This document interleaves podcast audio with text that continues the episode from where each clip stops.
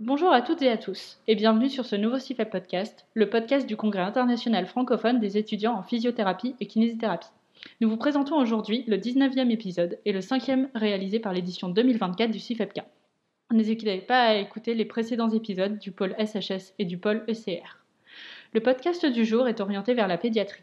Je suis Claire de Grise et je suis co-responsable du pôle pédiatrie au sein du bureau du CIFEPK 2024. Et je reçois aujourd'hui Elisabeth Bâton-Hervé afin d'approfondir la question de l'utilisation des écrans chez les enfants de 0 à 6 ans. Ce podcast a pour but d'informer les professionnels, mais également les patients et les parents sur un sujet qui envahit notre quotidien. Il n'a pas pour but de diaboliser l'utilisation des écrans, mais plutôt de donner des conseils pour informer, accompagner les enfants lors de l'apprentissage de leur utilisation, d'en expliquer les risques et de proposer des alternatives à leurs utilisations. Bonjour Madame Bâton Hervé, je vous laisse à présent la parole pour vous présenter rapidement aux personnes qui nous écoutent. Nous pourrons bien sûr approfondir certains points de votre présentation, notamment le parcours professionnel, vos éventuels diplômes, publications, recherches, votre pratique professionnelle actuelle et éventuellement les associations et conflits d'intérêts éventuels. D'accord.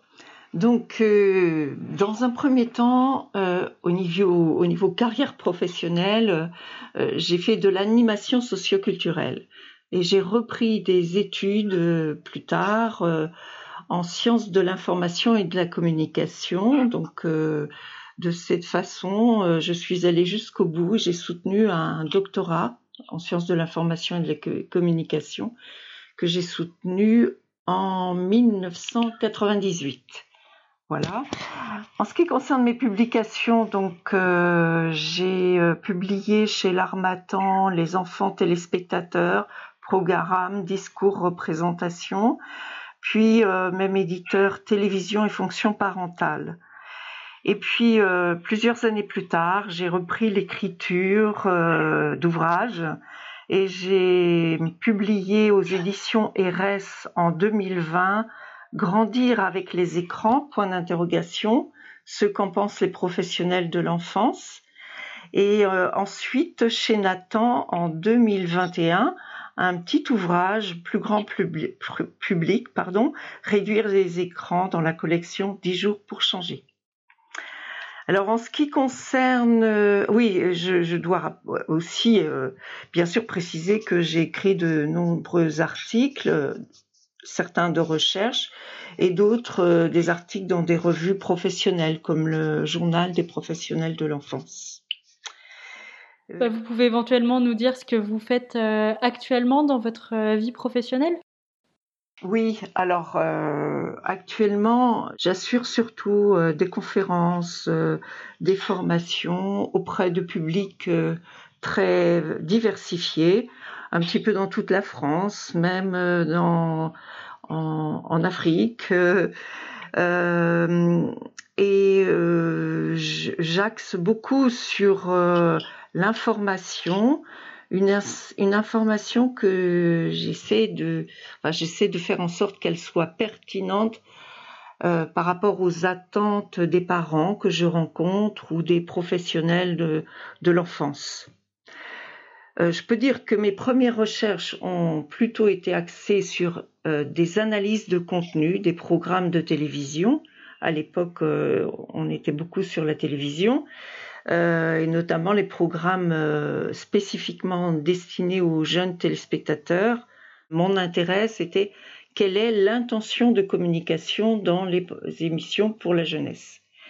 Et euh, donc j'en ai euh, conclu que la présence des annonceurs publicitaires y est massive et qu'elle est déterminante. Elle détermine les choix de programmes, euh, les dessins animés, l'ordonnancement de ces programmes, la ligne éditoriale. Et puis enfin, justement, sur les 20-25 dernières années, on a vu émerger et se répandre le numérique donc son introduction dans les foyers s'est produite avec une vitesse grand V, cela sans préparation préalable, sans formation, sans anticipation, alors que le numérique est porté par des intérêts financiers colossaux. D'accord, et donc vous avez principalement axé votre euh, recherche dessus? Voilà, et toujours euh, euh, en, même temps sur euh, les répercussions au sein de la famille et notamment au niveau de la santé et du bien-être des enfants. D'accord. Et est-ce que vous auriez, juste avant qu'on approfondisse un petit peu ce point qui est particulièrement intéressant, des associations ou éventuellement des conflits d'intérêts à nous faire part? Euh, je n'ai aucun conflit d'intérêt. Euh, toutes les recherches que j'ai euh, entreprises, je les ai entreprises sur mes fonds propres. J'ai simplement fait le choix de porter à la connaissance de la société civile ce travail parce que je trouve qu'il ne doit pas rester confidentiel puisqu'il il intéresse le plus grand nombre. Et donc, euh, il m'arrive de travailler avec des associations, mais euh, voilà, très ponctuellement. Euh, D'accord, donc pas d'association particulière avec quelqu'un en particulier. Non, D'accord. Bah, écoutez, merci beaucoup. je suis d'accord avec vous. Pour moi, c'est plus que d'utilité publique, c'est un problème de santé publique, surtout du sujet dont on va discuter, c'est-à-dire bah, les, les, enfants. Est-ce votre présentation est particulièrement intéressante, merci beaucoup. Pourriez-vous nous expliquer pourquoi vous vous êtes autant intéressé à l'utilisation abusive des écrans, notamment par les enfants? Oui, eh bien, euh, justement, au, cours de ces 20-25 dernières années, euh, on a vu que les, euh, les familles euh, commençaient à adopter les écrans dans leur quotidien. Ces écrans, on va en parler tout de suite, mais euh, ils sont, ils ont été miniaturisés, donc ce qui encourage un, un, usage individualisé. Et puis, justement, progressivement, au fur et à mesure de mes conférences, euh, et dans mes rencontres avec les parents, les professionnels, euh, j'ai vu émerger des préoccupations, euh, des questions, des observations et des inquiétudes sur justement l'usage qui est fait de ces écrans et notamment l'âge à partir duquel les enfants sont en possession de ces différents écrans. Euh, donc c'est ce qui m'a amené notamment à faire euh, le dernier travail de recherche qui a été publié chez RS, euh, dont j'ai parlé, l'agrandir avec les écrans avec un point d'interrogation justement. parce que pour cet ouvrage, pour cette recherche, j'ai rencontré une cinquantaine de professionnels de tous horizons, bien sûr spécialisé dans l'enfance euh, et l'adolescence et euh, dans euh, une quinzaine de, régions en France. Et j'ai recueilli voilà leurs expériences, leurs observations et c'est ce qui a donné lieu à mon ouvrage. D'accord, eh ben c'est nickel. En plus, c'est d'autant plus intéressant si vous avez recueilli des expériences de plusieurs régions en France parce que ça nous donne une, euh, idée beaucoup plus générale et globale que par exemple juste rentrer sur euh, la région Bretagne ou euh, la région autour de Lyon, ce qui nous donne, enfin parce qu'on sait qu'il y a plusieurs modes de vie selon si c'est une vie très urbaine ou plutôt, plutôt dans la campagne. du coup, dans vos recherches, est-ce que vous avez vu que les enfants étaient nombreux à les utiliser ou pas? Oui, en général, les professionnels me disaient que les écrans, la présence des écrans est massive dans les familles. Et puis si on, parce que moi j'ai fait une recherche d'ordre qualitatif, je n'ai pas recherché euh, à mettre des chiffres euh, sur cette réalité. Mais si on se penche sur euh, une étude de, la cohorte ELF, hein, c'est une étude longitudinale française pour l'enfance euh, publié en 2022. 98% euh, euh, des enfants de 5 ans et demi sont devant la télévision. 54% ont une tablette ou un ordinateur, enfin, ou utilisent, et 26% un smartphone. Donc, vous voyez, ça fait déjà beaucoup. À 5 ans et demi, il y a un quart des enfants qui ont un smartphone? Alors, je, ne sais pas là si l'enquête précise une possession euh, de l'enfant ou l'utilisation euh, des parents. mais ce sont en tous les cas 26% des, des enfants qui utilisent un smartphone. Euh, donc euh, euh, c'est extrêmement important, 98% pour la télévision. donc vous voyez, c'est une, une présence massive, comme l'avaient relevé les, les professionnels que j'ai rencontrés. Ah bah oui, c'est considérable. Et alors sur ces 98% d'enfants qui ont, qui ont accès à la télévision, est-ce que vous avez un temps à nous, à nous donner parce que c'est pas exactement la même chose s'ils sont euh, une demi-heure par jour ou deux heures par jour devant la télé. Oui. Alors... Votre étude, elle a pris ça en compte? Euh, non, pas moi. J'étais pas sur euh, sur les chiffres, mais en revanche, les les professionnels que j'ai rencontrés observaient que les enfants étaient euh, euh, devant les écrans sur des temps euh, anormaux, enfin, ou, sur des temps où on aurait dû les voir faire autre chose. Par exemple, le matin avant l'école ou l'écran dans la chambre et donc regarder tard le soir. Et en ce qui concerne les chiffres, si je reprends l'étude de la cohorte ELF, euh, il est donné pour des enfants de 5 ans 92 minutes par jour, ce qui est énorme. Euh, pour cette tranche d'âge et 53 minutes pour les enfants de 2 ans. Alors, ah oui, ça c'est encore pire. Oui, voilà. Euh, alors qu'on sait que quand même on préconise pas d'écran avant 3 ans. Et ça c'est répété dans plusieurs sources. Enfin, et et dans, euh, dans le, par exemple au CSA, etc. Enfin, oui, on y reviendra un petit peu plus tard euh, sur ces recommandations euh, pour les préciser un petit peu plus. Oui. Ouais. Voilà.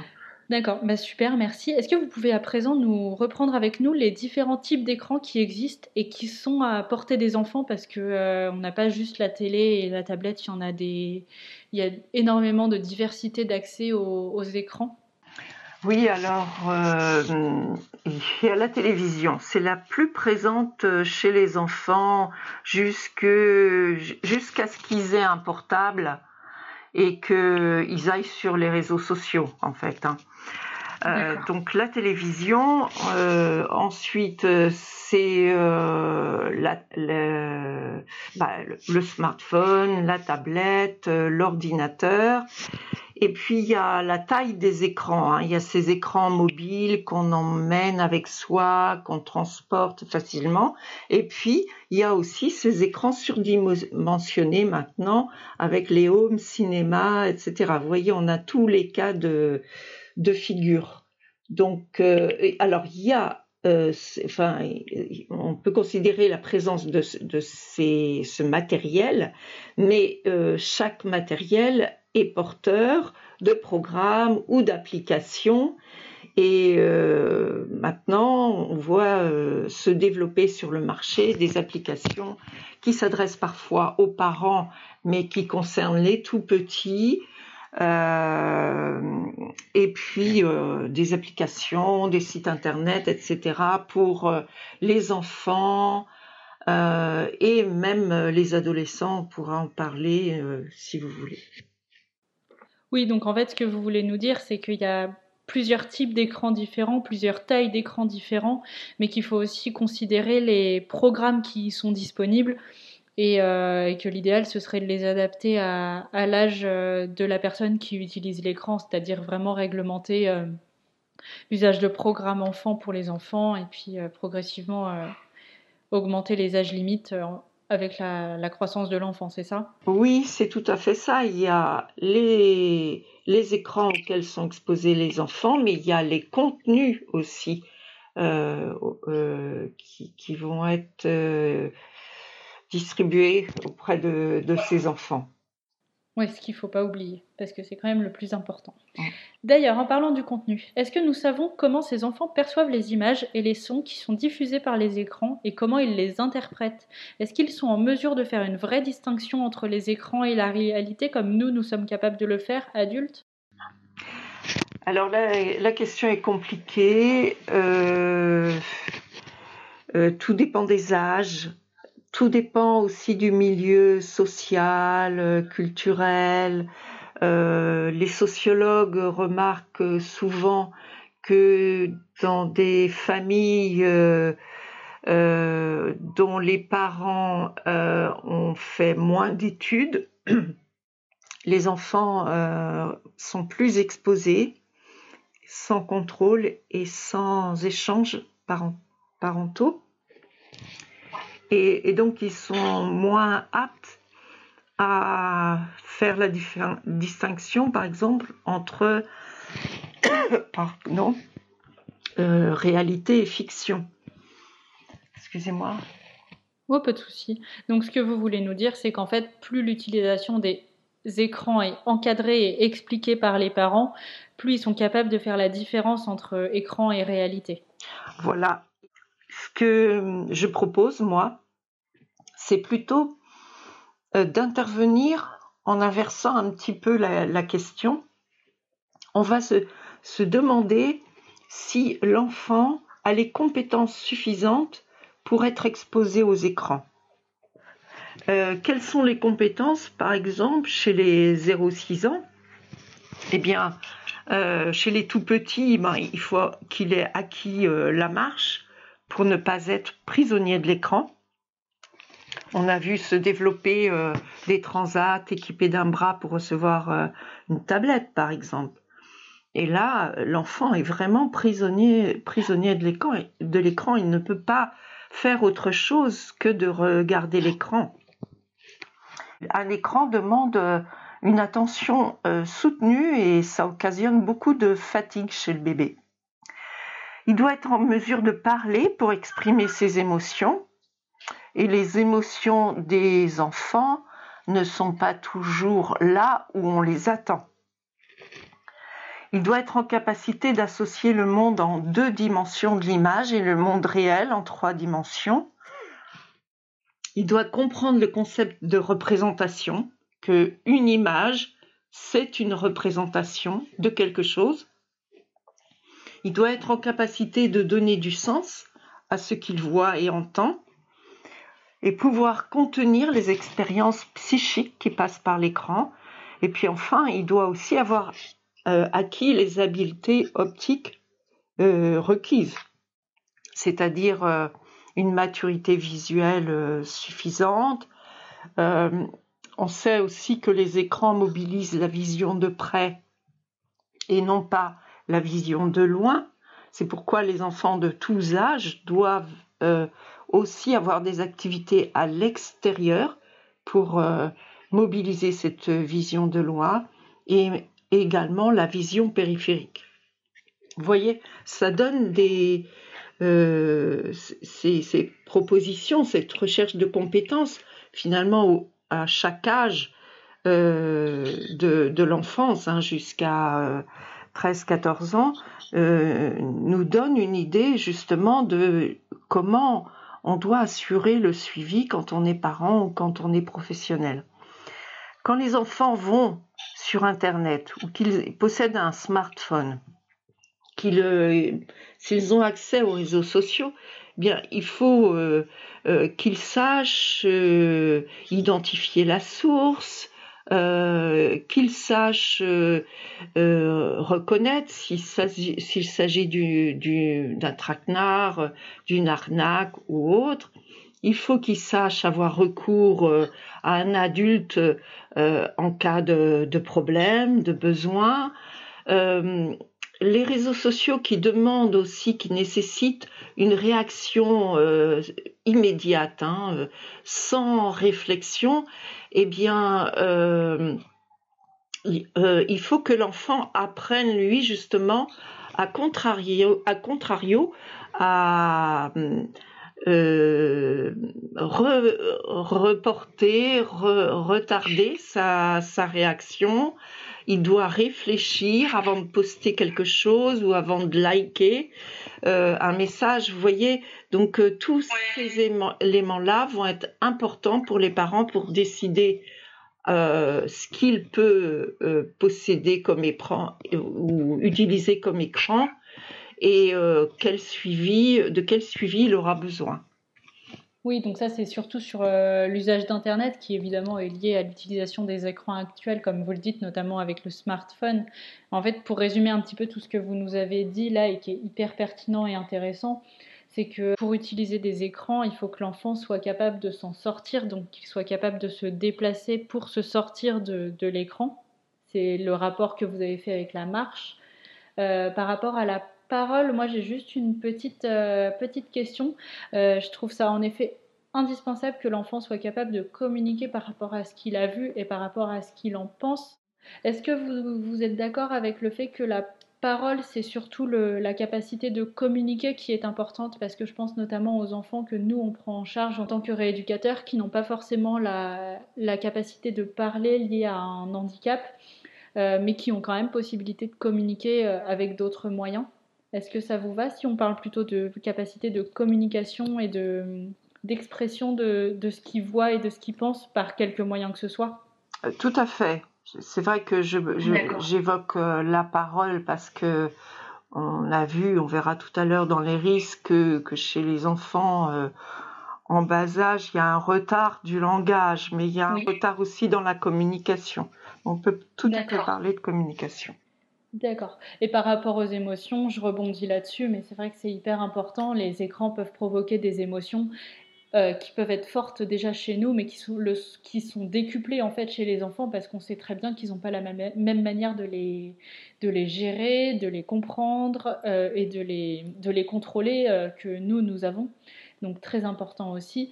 Et en effet, sur l'utilisation d'Internet, il faut une importante capacité de discernement des enfants qui utilisent Internet, enfin des enfants et des adolescents, comme vous le dites, pour savoir comment réagir, comment comprendre, euh, enfin comment euh, discerner le vrai du faux, etc., etc. Tout à fait. Quels sont les risques d'une exposition précoce et prolongée aux écrans et quels sont les effets sur le cerveau des enfants et sur leur développement lors d'une utilisation abusive des écrans? Vous en avez évoqué quelques-uns, on va les approfondir dès maintenant. Oui, alors en ce qui me concerne, j'ai justement à travers la dernière étude que j'ai publiée chez RS, j'ai forgé le concept de complexe de l'enfant écran c'est l'enfant qui compose et se compose avec l'écran parce qu'il n'a que l'écran, il n'a pas tellement d'autres alternatives et il y passe beaucoup de temps.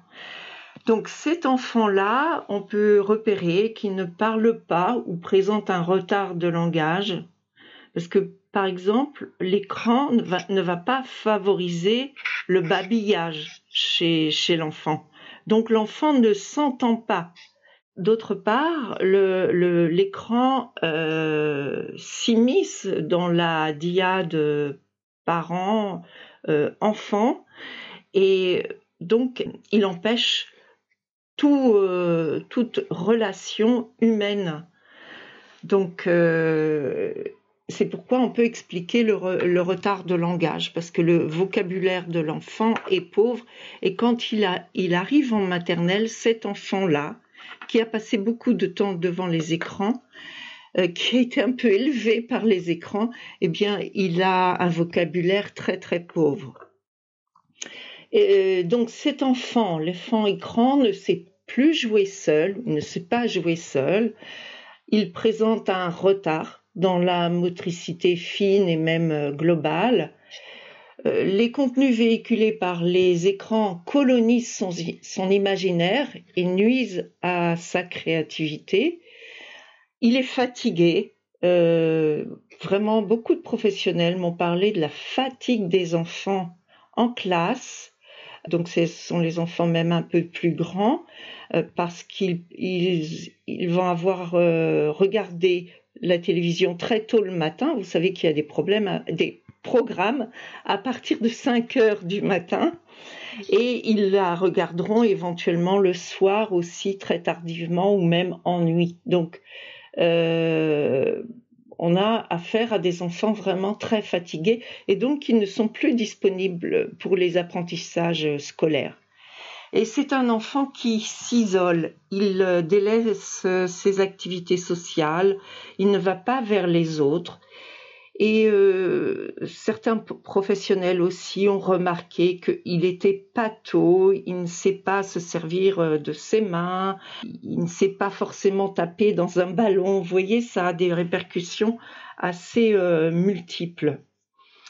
et chez les enfants un peu plus grands, certains enfants qui passent vraiment trop de temps devant les écrans et qui n'ont pas d'accompagnement parental ou adulte euh, vont euh, être, euh, comment dire, enclins à, confondre la réalité et, et, ce qu'ils auront vu sur Internet et, à, ne pas s'interroger sur, sur ces, ces, images, les prenant vraiment euh, comme tel, comme si c'était euh, un fait euh, sans remettre en contexte. voilà, je pense que j'ai fait à, peu près le tour. Oui, c'est déjà très très fourni. Donc si je résume très très brièvement ce que vous nous avez dit, on peut avoir du coup à cause d'une utilisation prolongée et abusive des écrans, un retard de langage, des troubles visuels, des dégradations des relations humaines, euh, notamment par, euh, à cause des écrans qui s'immiscent dans la diade parents-enfants. On a des enfants qui ne savent pas jouer seuls, mais qui en même temps s'isolent socialement. On a des enfants qui présentent un retard de développement neuromoteur, en fait, euh, complètement global. un imaginaire et une créativité qui sont endigués par les écrans, qui sont beaucoup moins importants que ne l'aurait un enfant moins exposé. Et une fatigue importante euh, donc une indisponibilité pour des apprentissages euh, scolaires. Euh, est-ce qu'on a du coup des troubles du sommeil là-dessus? Et oui, alors je voulais juste vous faire revenir sur la potentialité de troubles du sommeil qui peuvent bah, expliquer cette fatigue en plus de, des écrans qui nécessitent en plus une concentration supplémentaire pour comprendre ce qui se passe. Et qu'est-ce que vous pensez, vous, de de l'intelligence artificielle qui commence à falsifier énormément de choses sur Internet et même euh, nous, adultes, euh, habitués des écrans, etc., euh, qui nous perturbent par moments et qui nous font confondre un petit peu réalité et, virtuel parce qu'on a ce danger-là aussi qui me qui m'interroge surtout sur les enfants qui ne sont pas accompagnés et qui ne contextualisent plus ce qu'ils voient sur Internet. Oui, alors ce sont deux questions différentes. Je vais d'abord commencer par le sommeil. Vous avez raison de m'y faire euh, revenir. Euh, les écrans perturbent le sommeil de différentes manières. D'une part, euh, ils, ils, agitent l'enfant. L'enfant, après avoir regardé les écrans, est très agité et il n'a pas, il n'a pas sommeil. Et donc ça, c'est aussi euh, lié à la lumière, bleue euh, qui empêche euh, l'hormone du, sommeil d'agir comme elle doit agir à cette heure-là de la journée. et d'autre part, les contenus peuvent aussi perturber l'enfant et l'agiter pendant la nuit. Donc, de ce point de vue, il n'a pas un sommeil de bonne qualité, il n'a pas un sommeil réparateur. Et puis ensuite, il y a le, temps de sommeil. Les écrans réduisent le temps de sommeil, puisque si l'enfant regarde tard le soir et qu'il se lève tôt le matin, euh, son temps de sommeil est réduit. D'ailleurs, les adolescents d'aujourd'hui, euh, euh, on l'a remarqué, les chiffres le montrent, euh, sont en dette de sommeil par rapport à des adolescentes il y a une vingtaine d'années. Oui, ça, je le remarque beaucoup en, séance avec des jeunes enfants, des adolescents qui, dès le mercredi, me disent qu'ils sont fatigués parce qu'ils se sont couchés tard, parce qu'il y avait une émission à la télé, etc. C'est vrai qu'on euh, on le constate. Euh, enfin, je pense que tous ceux qui travaillent avec des enfants quotidiennement, je pense aussi bien aux, professionnels de la petite enfance qu'aux professeurs des écoles, qu'aux professionnels de, santé euh, qui travaillent avec des enfants, le constatent. Les enfants sont fatigués et c'est souvent en raison d'une utilisation d'un smartphone, d'une télévision, d'une console de jeux vidéo. Je suis d'accord avec vous. Oui, alors en ce qui concerne euh, l'intelligence artificielle, écoutez, là je n'ai pas encore travaillé cet aspect. Bien sûr, on peut craindre une confusion encore plus grande entre la réalité, la fiction. il n'y a, pas que la fiction.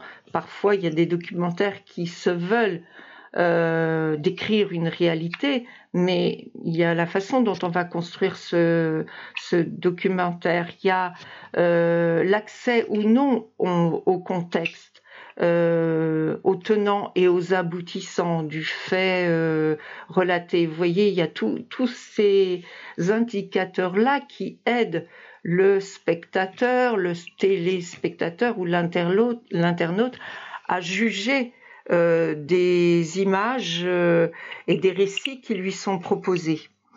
Euh, mais on l'a constaté, on a toujours un, temps de, retard par rapport au développement de ces nouvelles technologies. Les éducateurs me disaient, on est dépassé. On met des règles en place et puis après il va y avoir de nouvelles euh, applications qui vont complètement bousculer ces règles-là puisque elles, ne sont plus euh, d'actualité. Vous voyez Et avec l'intelligence artificielle, on ne dispose pas suffisamment de, de, de recul de recul pour euh, en conclure quoi que ce soit.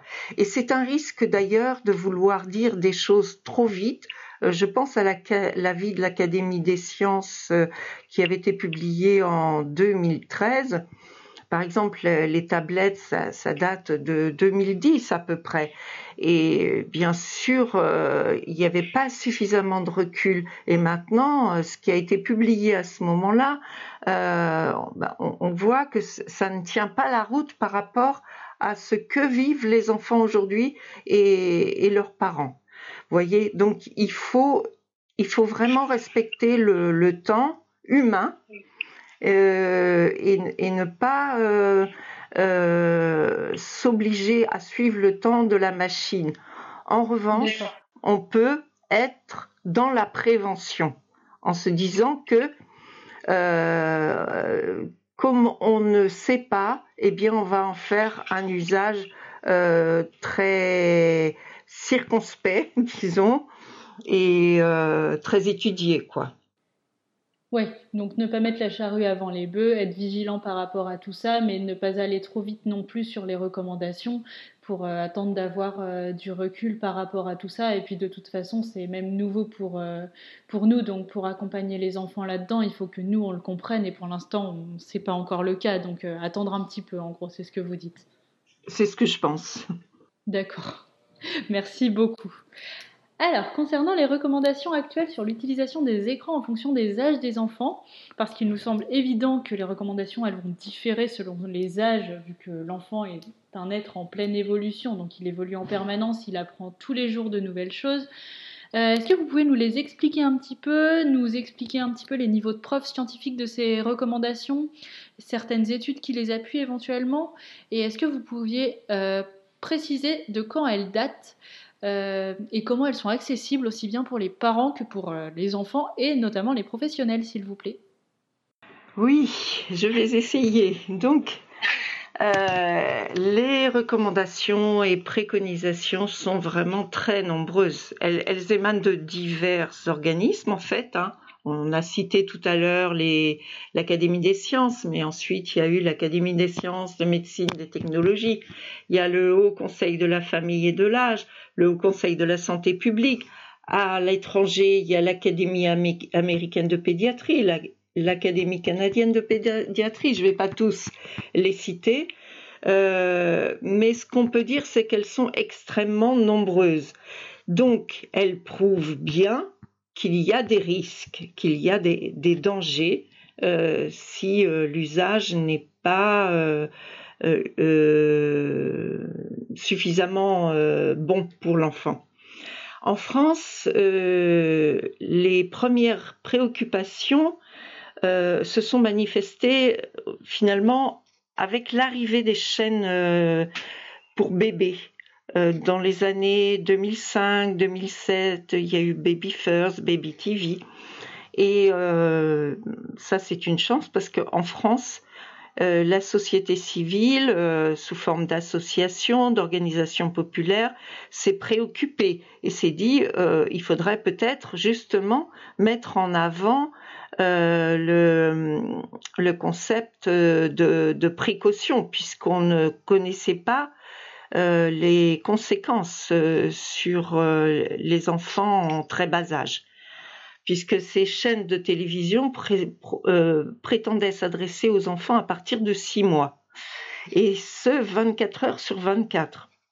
Donc, euh, ces associations, organisations populaires, etc., se sont tournées vers euh, le CSA de l'époque, et le CSA s'est donc tourné vers la Direction générale de la santé, qui a réuni en 2008 tout un, ensemble d'experts de tous horizons, des experts euh, de la petite enfance, là pour le coup, 0-3 ans.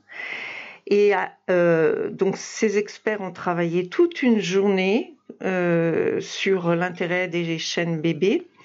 Et à la fin de la journée, ils, avaient tous un avis unanime, pas de télévision avant 3 ans.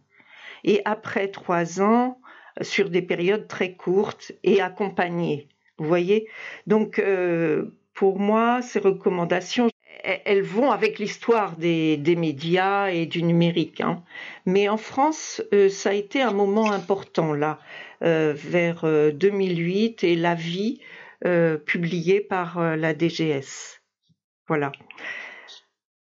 Donc, ce qu'on peut, qu'on peut retenir de tout ça, c'est que c'est qu'elles sont bien la preuve manifeste que des dangers existent, donc on ne peut pas banaliser euh, la présence des écrans devant l'enfant. Euh, maintenant, où est-ce que les parents vont trouver? Il y a différents, différents sites, hein, euh, mais après, c'est à chaque parent de juger de la qualité de ces sites, de leur orientation. On, peut, par exemple, euh, vérifier s'il y a des partenaires, quels sont les partenaires, est-ce que la parole euh, euh, de ceux qui sont présents sur ces sites est libre, totalement libre, ou est-ce qu'ils sont plus ou moins liés à ces partenaires? Vous voyez, il y a, tout ça. Sinon, bien, il y a des associations aussi qui travaillent sur ces questions il y a un collectif, hein, vous savez, qui s'est euh, constitué, cause collectif euh, de surexposition aux écrans. Et euh, il y a une association comme Alerte Écran qui met des informations sur son site. Je pense que les, recommandations ne devraient pas être si nombreuses parce que en fait, elles pourraient tenir à quelques grandes lignes et euh, je vais pouvoir justement vous en proposer. Parfait. Donc avant que vous nous proposiez ces grandes lignes, je résume vite fait euh, ce que vous venez de nous dire. Donc en fait, ce que vous nous dites, c'est que euh, les recommandations, elles ont été mises en place parce qu'on s'est rendu compte, euh, en fait, notamment lié à, l'histoire d'apparition des médias destinés aux enfants, qu'il y avait potentiellement des risques. Ces recommandations, elles prouvent bien que des dangers existent et qu'il ne faut pas banaliser l'utilisation des écrans chez les enfants. Et les recommandations sont accessibles, mais si les parents les cherchent, elles sont assez facilement sur Internet, mais il faut qu'ils fassent attention aux sources de ces recommandations, aux éventuels conflits d'intérêts, aux partenariats avec éventuellement d'éventuels médias, etc., euh, pour juger de la fiabilité de la source, en fait. C'est tout à fait ça. ok, bah écoutez, on vous écoute pour les recommandations et les grandes lignes qui sont, euh, selon moi, hyper importantes à avoir en tête. Alors la première chose, c'est de ne pas abandonner son enfant devant l'écran, quel que soit son âge, quel que soit l'écran. Alors bien sûr, il y aura une adaptation de l'accompagnement du, parent en fonction des différentes étapes de la vie de l'enfant. Mais euh, la, tendance parfois de certains parents, parce que, et, je ne les juge pas, euh, ils sont débordés, ils travaillent, on est dans une société quand même où il y a beaucoup de stress et parfois ça constitue un moment de pause pour les parents. Mais euh, si euh, on est très attaché au développement, au bien-être et à la santé de l'enfant, on, va toujours euh, accompagner l'enfant dans ses expériences des écrans. Ensuite, je pense qu'il est important que les parents donnent l'exemple, c'est-à-dire qu'ils sachent de pas utiliser l'écran quand ils sont en relation avec l'enfant. S'ils vont chercher l'enfant à la garderie, à la halte, euh, ou à la crèche, ou à l'école, que ce soit, que ce soit euh, des moments privilégiés justement parce que euh, dans ces moments-là, l'enfant a souvent des choses à dire. Et si l'écran est présent chez le parent, il va faire obstacle, il va faire écran justement à, ces, échanges précieux entre parents et enfants. Et puis, je pense aussi que les, parents euh, peuvent faire des choix euh, en termes d'équipement.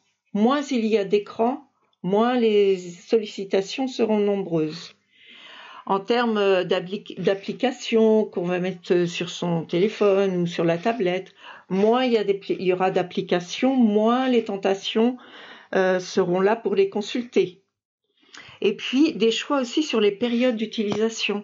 Donc euh, pas le matin avant l'école, pas pendant les repas, puisque ce sont des moments aussi précieux pour euh, la rencontre familiale pas d'écran le soir avant de se coucher et euh, que, la famille soit déconnectée une heure ou deux avant le coucher. Et puis, enfin, tout ça, en fait, euh, on n'en s'en rend pas compte, mais ce sont de bons leviers pour déjà réduire euh, les écrans. Et ça donne du sens, justement, à cette réduction d'écran euh, parce que c'est associé au rythme biologique euh, de l'enfant. Et puis, euh, se poser des questions aussi quand on est sur le point de faire des achats. à quoi ça va servir Comment ça va être utile Comment on va s'en servir Est-ce qu'on peut anticiper le, le fonctionnement familial avec ces petites machines-là ou ces grandes machines? Je trouve que c'est intéressant de faire réapparaître le mot machine parce qu'en fait, ces smartphones, euh, ces tablettes ne sont que des machines. Voilà, faire en sorte que ces machines, justement, euh, soient au service de l'humain et non l'inverse. Voilà. Ok. Et eh ben oui, très très pertinent, merci beaucoup. Donc ce que vous nous dites en fait, c'est de ne pas laisser les enfants seuls devant les écrans, de les accompagner, de leur apprendre à les utiliser, euh, de donner l'exemple et donc de ne pas les utiliser devant eux pour pas leur donner envie de faire comme nous et de ne pas faire barrage à la relation parent-enfant, de faire des choix et donc de limiter le type d'écran présent à la maison pour limiter l'exposition et de limiter également euh, les moments d'utilisation des, écrans, donc de définir des périodes où il n'y a jamais d'écran, tels que, comme vous dites, les repas euh, avant l'école, avant le coucher, et euh, potentiellement de faire attention aux types d'écrans qui sont disponibles pour les enfants. Je pense notamment à, l'accès à Internet qui, qui n'est pas possible sur tous les types d'écrans. Donc limiter le temps d'écran et bien retenir que les écrans sont des machines qui doivent rester au service de l'homme et pas l'inverse. C'est tout à fait ça.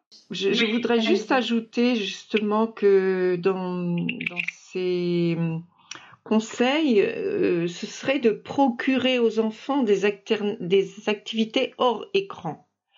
Euh, c'est-à-dire euh, des activités culturelles, de loisirs, sociales, euh, que les enfants puissent et euh, les adolescents puissent rencontrer euh, leurs amis ou la famille en vis-à-vis, en, vrai.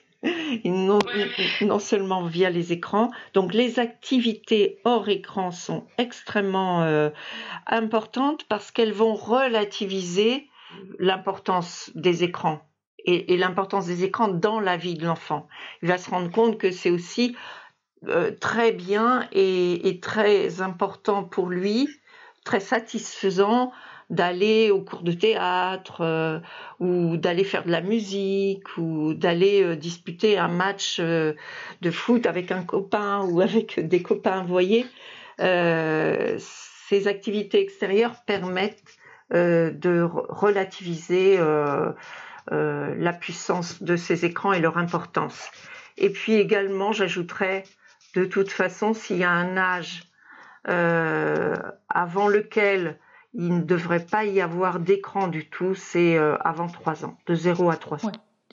Oui, ça c'est une évidence. Donc là, vous avez euh, bien euh, répondu à ma question suivante que je n'avais pas encore posée. Donc je voulais vous demander quels étaient les conseils que vous pourriez donner aux parents afin de limiter les écrans au quotidien et comment vous pouvez les déculpabiliser lorsque les enfants utilisent tout de même les écrans. J'aimerais faire écho à une petite expérience personnelle de la semaine dernière. Un, jeune patient de 8 ans euh, que je prends en charge au cabinet euh, et, en fait, j'ai discuté avec la maman de l'utilisation des écrans euh, complètement par hasard. Et en fait, elle a limité des temps d'écran euh, pour ses enfants. et pareil, elle a mis des règles, donc jamais pendant les repas, jamais les jours d'école, etc. Et elle me disait que bah, le week-end dernier, il faisait beau. Ils ont fait toute la journée, tout le week-end, des activités extérieures en famille. Ils sont allés jouer dehors, ils ont fait des pique-niques au parc, etc. Et malgré ça, euh, l'enfant a, quand même râlé à la fin de la journée, même si euh, il a énormément apprécié tous ces moments avec ses parents et son frère. Il a râlé à la fin de la journée parce qu'il n'avait pas eu sa demi-heure d'écran euh, de la journée. Qu'est-ce que vous répondriez à cette maman? Comment est-ce que vous pourriez en fait accompagner les, familles et les parents qui bah, sont parfois un petit peu démunis face à ce genre de réaction et face à l'utilisation des écrans? Euh, je, ne dramatiserai pas cette réaction de l'enfant. À la limite, euh, elle est normale euh, et elle pourrait s'amenuiser avec le temps si justement ces expériences au grand air, etc., sont fréquentes et si elles sont privilégié par euh, les parents. Ces écrans font partie de la vie des enfants, donc euh, euh, c'est comme si la maman avait préparé vraiment un super bon gâteau et qu'à la fin, ben, l'enfant dise oui, mais j'ai pas eu de bonbons. Vous voyez, je, je, pense à une marque que je ne vais pas nommer, mais c'est un petit peu du même ordre. Mais voilà, le parent a fait un choix euh, c'est lui qui a l'autorité et, euh, il sait que c'est bon pour son enfant. Donc euh, c'est pas gênant qu'il y ait une réflexion comme ça. Elle ne va pas déstabiliser le parent et, même il va continuer dans ce sens.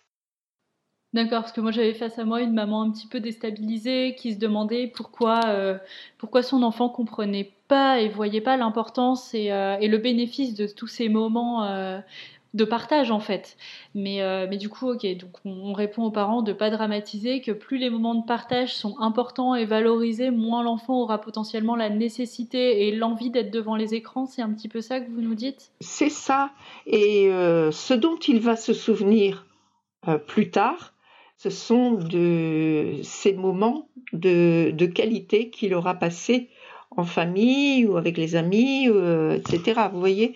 Euh, c'est ça qui va être le plus important.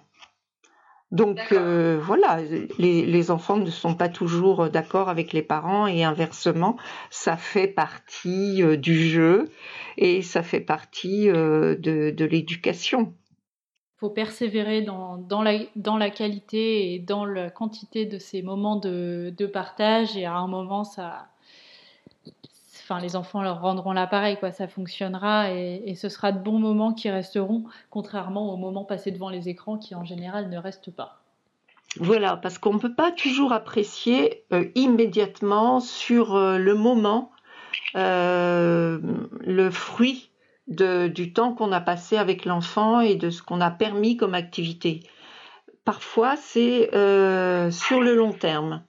Et c'est ça aussi qu'il faut pouvoir apprécier. D'accord. Et eh ben écoutez, euh, tout au long de ce podcast, vous nous avez fait un, bon lien avec l'utilisation d'Internet, euh, l'utilisation des écrans, les différents euh, types d'écrans. Vous nous avez fourni énormément d'informations qui sont particulièrement enrichissantes. J'ai appris énormément de choses et je suis sûre que nos, nos auditeurs également. Est-ce que pour conclure, vous pourriez nous faire un très rapide résumé des points sur lesquels vous voudriez attirer particulièrement notre attention et qui sont selon vous les plus importants à retenir, s'il vous plaît? Euh, je retiendrai trois, points. Pas d'écran avant trois ans. Ne pas abandonner l'enfant devant l'écran. Euh, ça, c'est très important puisqu'on a tendance parfois à, à, le faire. Euh, c'est très facile. Et puis s'intéresser au contenu euh, que regardent les enfants ou auxquels sont exposés les enfants et même les adolescents. Euh, et puis procurer des activités euh, extérieures aux écrans, quoi, hors, hors écran.